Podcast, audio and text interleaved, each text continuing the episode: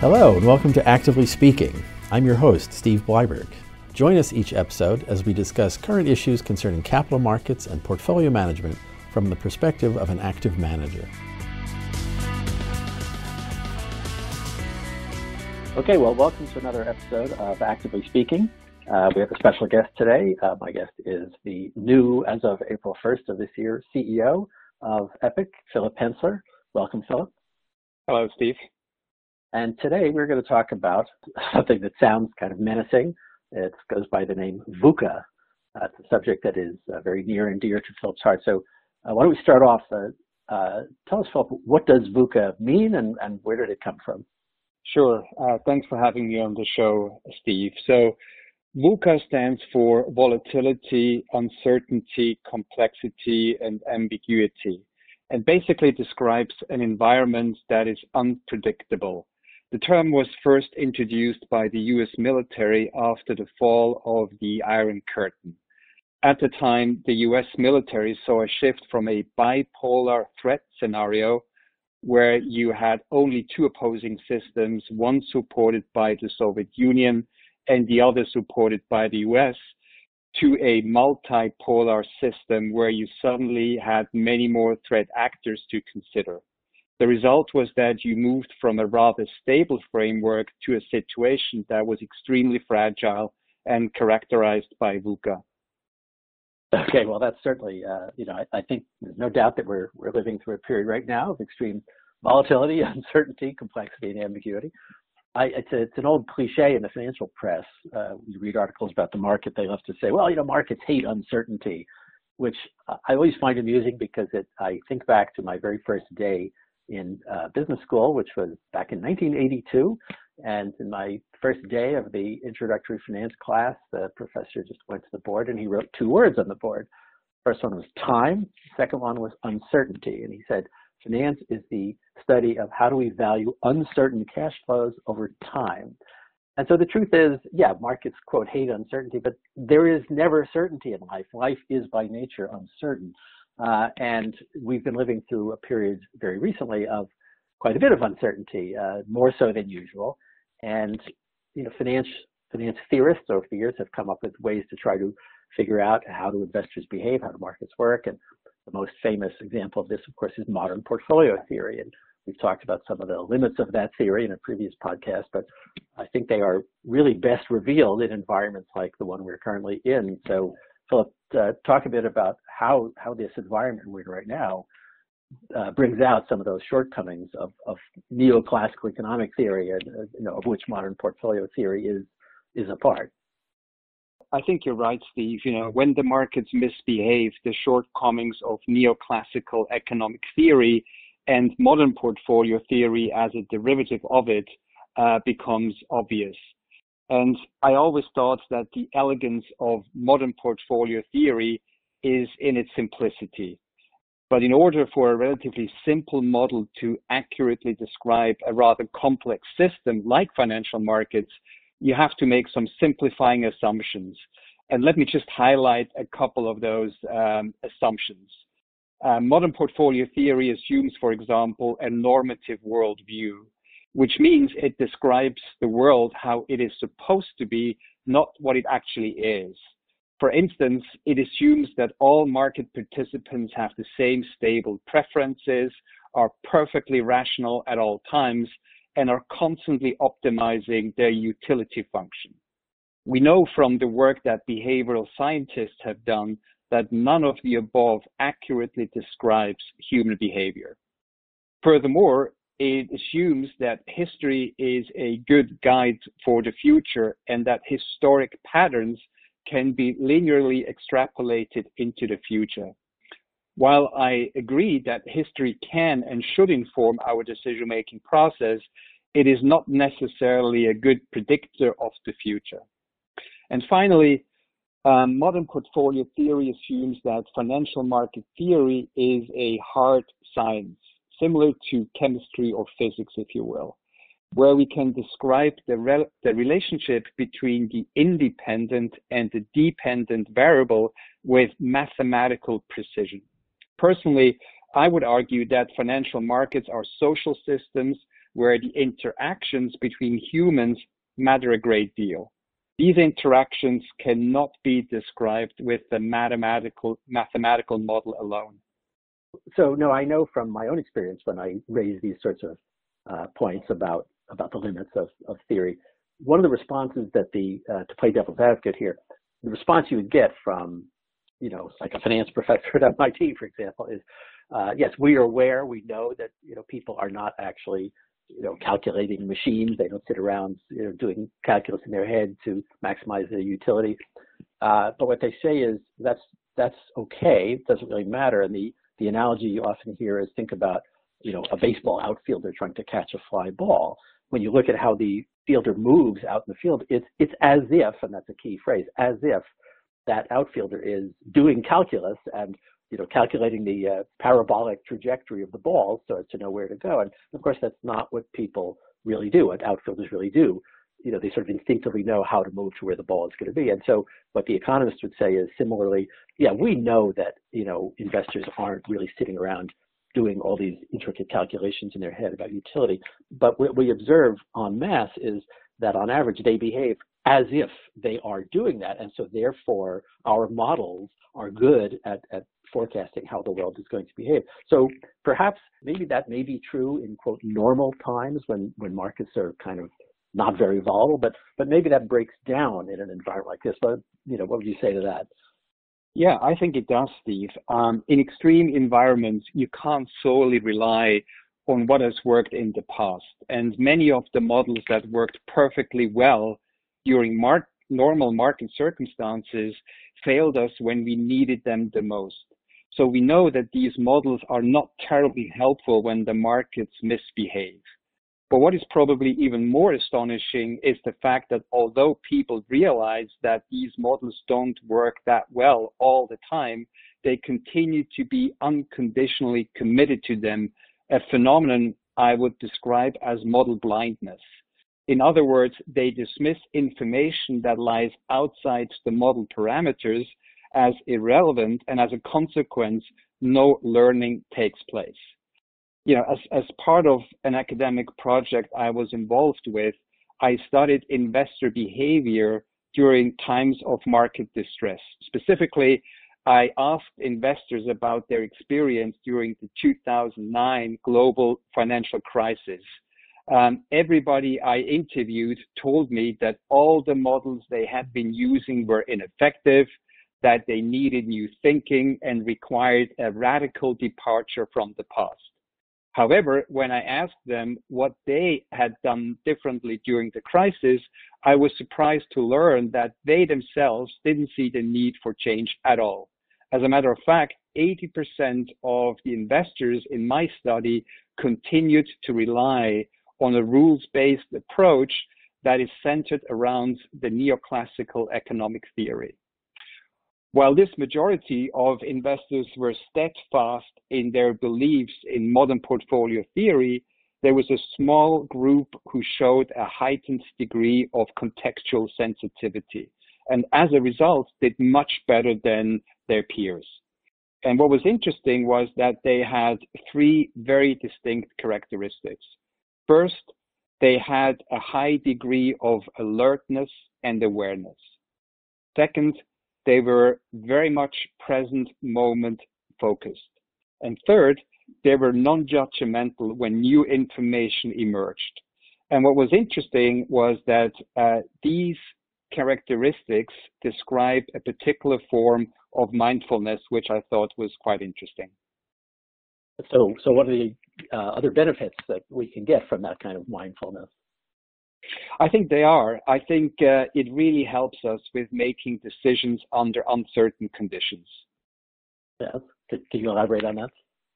As we uh, mentioned before, uh, neoclassical economic theory assumes we are all universally rational and continuously optimize our utility function. Well, it seems obvious that we can only optimize an outcome if all future states of the world are known. And unfortunately, that is almost never the case. In 1956, Herbert Simon introduced us to the concept of bounded rationality. And bounded rationality suggests that people are typically very good in making rational choices when the outcomes are known. So for example, Steve, if I were to give you the choice between $1 and $2, I'm pretty sure you will make the right choice and pick the $2 uh, over the $1. But when it comes to decision making under uncertain conditions, heuristic decision making, which is using simple rules of thumb, are as efficient as more elaborate or scientific decision making models. The huge advantage of heuristic decision making is that it doesn't require perfect information. Uh, it can be done much faster and it is contextually sensitive. The two most powerful heuristics that most of us use on a daily basis are follow the majority or follow the successful. Uh, well, could you give, give us like a real world example of that? Yeah, uh, so you know, imagine uh, my wife and I are planning to go out to dinner. Obviously, a little bit of a an outrageous assumption during these difficult times, but how would we pick uh, the right restaurant? Well, you know, we could go the scientific route and download all available details on all the restaurants in town enter our preferences and constraints into an Excel spreadsheet and then run an optimization to determine what the best restaurants uh, are. Or I could simply take my Michelin guide, check what restaurants have the highest ratings and go there, which would be an example of follow the successful.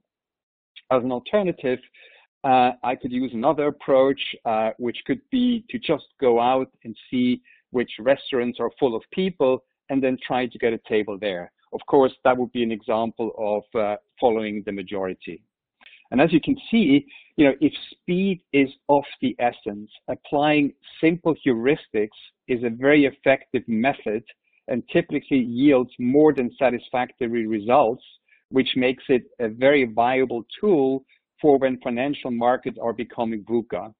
You know, when you are faced with, mar- with a market meltdown, you neither have the time nor the necessary data to make perfectly informed decisions. What you need to do is make a biologically rational choice that guarantees your survival. And if you want to thrive in asset management, in my opinion, you have to focus on becoming the most adaptable firm and not necessarily the most efficient one. Yeah, I think uh, so that stuff that uh, Herbert Simon talks about, that's uh, there's a great word I've always loved, uh, satisficing. He, he said people don't try to maximize their utility necessarily. They they are trying to satisfice, meaning it's, it's good enough. It's like, as you say, if you find a restaurant that doesn't have to be the absolute best, as long as it's one that we're going to be happy with, that's fine. And that's anyway. I've always loved that word, uh. How do you, how could we apply these concepts you've been talking about uh, more specifically in in the asset management field? That is a very interesting topic and, and, and great question, Steve. I think there is some really interesting academic research being done on certain uh, enterprises that are being referred to as high reliability organizations or HROs. And I think studying those high reliability organizations uh, gives us some interesting insights into you know how to operate in a very volatile asset management environment.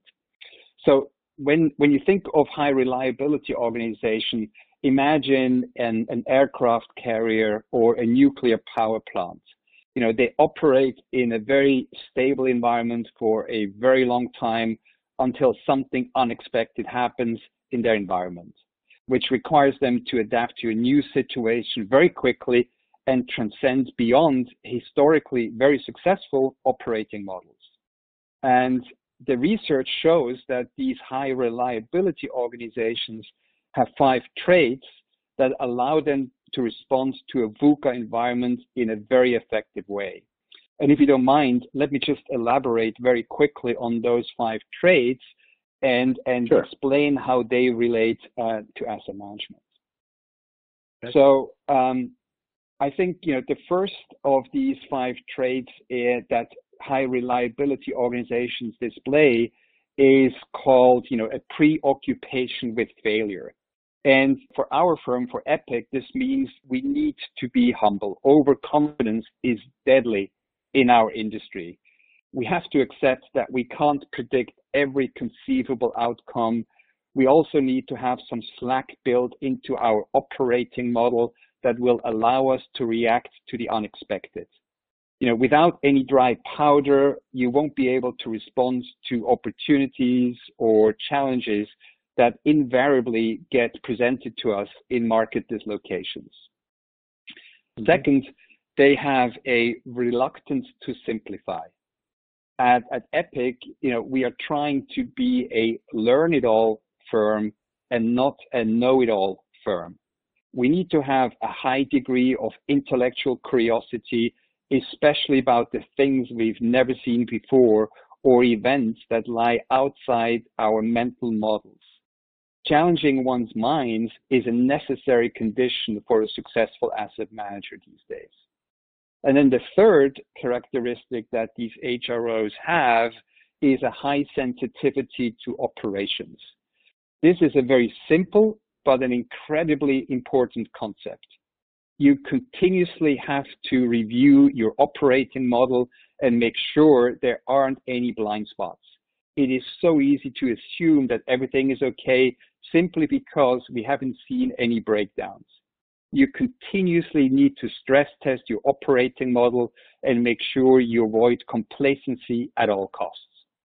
Fourth, they also display a strong commitment to resilience. Let's face it, you know, failure is inevitable in our industry. Nobody gets through a career in asset management without failing. That is not necessarily a problem as long as you see failure as a learning moment. I am convinced that's why culture and diversity is so critical for an asset management firm. You become more resilient if you have people with cognitive diversity around you that can provide a different vantage point and help you make sense of an unfamiliar situation.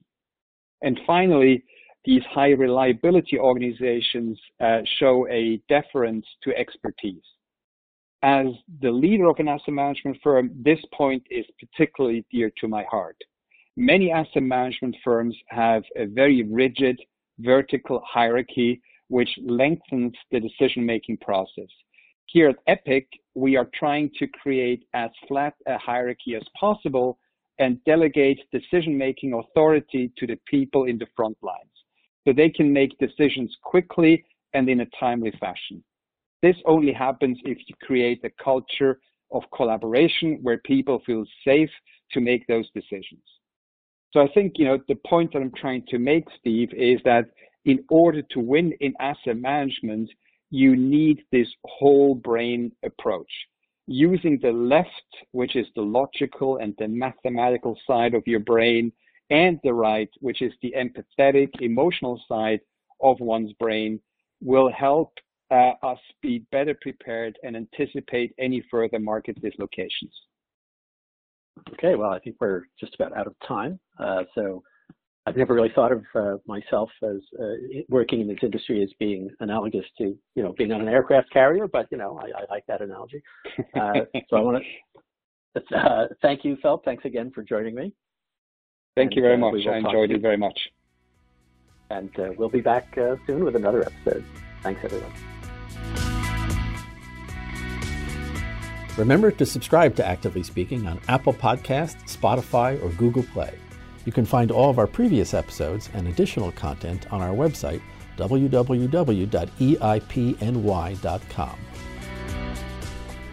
The information contained in this podcast is distributed for informational purposes only and should not be considered investment advice or recommendation of any particular security, strategy, or investment product. Information contained herein has been obtained from sources believed to be reliable, but not guaranteed. The information contained in this podcast is accurate as of the date submitted, but is subject to change. Any performance information referenced in this podcast represents past performance and is not indicative of future returns. Any projections, targets, or estimates in this podcast are forward looking statements and are based on Epoch's research, analysis, and assumptions made by Epoch. There can be no assurances that such projections, targets, or estimates will occur, and the actual results may materially be different. Other events which were not taken into account in formulating such projections, targets, or estimates may occur and may significantly affect the returns or performance of any accounts and or funds managed by Epoch. To the extent this podcast contains information about specific companies or securities, including whether they are profitable or not, they are being provided as a means of illustrating our investment thesis. Past references to specific companies or securities are not a complete list of securities selected for clients, and not all securities selected for clients in the past year were profitable.